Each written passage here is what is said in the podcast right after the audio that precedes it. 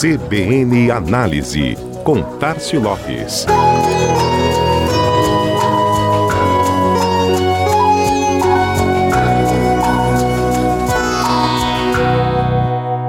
Agora sim, menos de uma semana.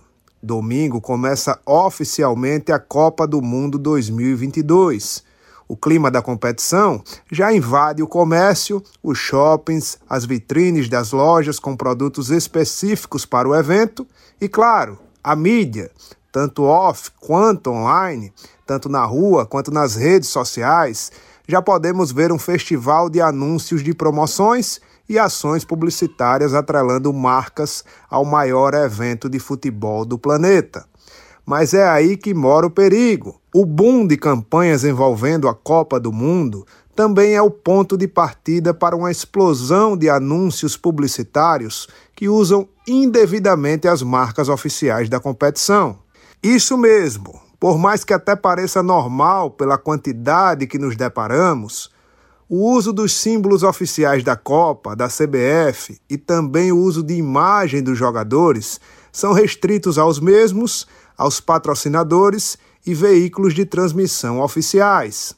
Do lado da FIFA, é proibido utilizar os seguintes elementos: hashtags oficiais da Copa nas redes sociais, o emblema oficial da Copa, a imagem do mascote oficial e o nome dele, o cartaz oficial, os cartazes e logos oficiais das cidades da Copa, o slogan oficial Now is All, a imagem do troféu oficial, a imagem da bola oficial, as marcas corporativas da FIFA, a fonte oficial Qatar 2022, além da estética visual e seus componentes individuais.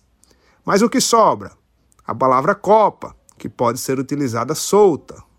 Já em relação à CBF, não é possível utilizar a camisa oficial da seleção ou um modelo parecido o nome ou a marca da CBF, o escudo da CBF, o mascote da seleção, imagens dos jogadores, um dos mais perigosos e campeões de uso indevido, imagens dos jogos e o termo seleção brasileira.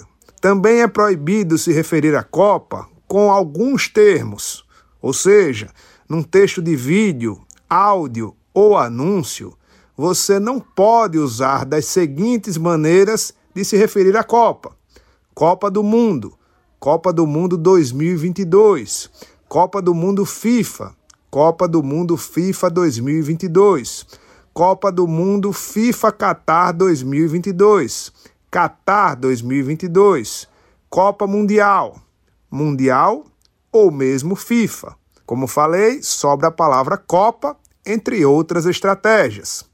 Resumindo, embora seja uma festa para todos os povos ao redor do mundo, a Copa é uma propriedade da FIFA, incluindo seus direitos comerciais e propriedades intelectuais relacionadas. Da mesma forma, funciona com a seleção brasileira, propriedade da CBF e principalmente com os jogadores.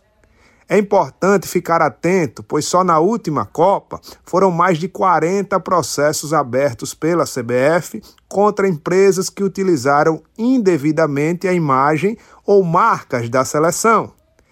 Vale a pena consultar um profissional que esteja por dentro das regras antes de materializar sua campanha envolvendo a Copa. E sim, há muitas maneiras de fazer uma bela campanha de Copa do Mundo sem recorrer a todos esses símbolos oficiais. Resguardar legalmente sua empresa de situações do tipo é proteger seu maior patrimônio, a sua marca, de um processo milionário. Este foi mais um CBN Análise. Tárcio Lopes da Chama Publicidade para a CBN Maceió.